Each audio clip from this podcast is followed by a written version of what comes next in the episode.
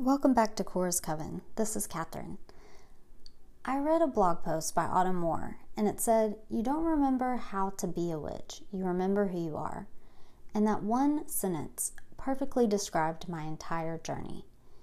Discovering and perfecting my craft has felt more like a coming home, and, you know, just like finding the missing puzzle piece of my soul rather than actually learning something new.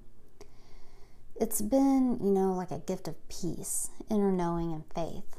The things that I was promised in the Christian church and told I wasn't receiving because I wasn't praying enough or wasn't being good or worthy enough.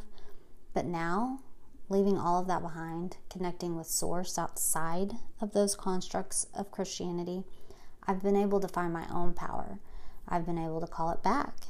And I finally have an unshakable trust in God, the universe, source, however you want to identify it. That.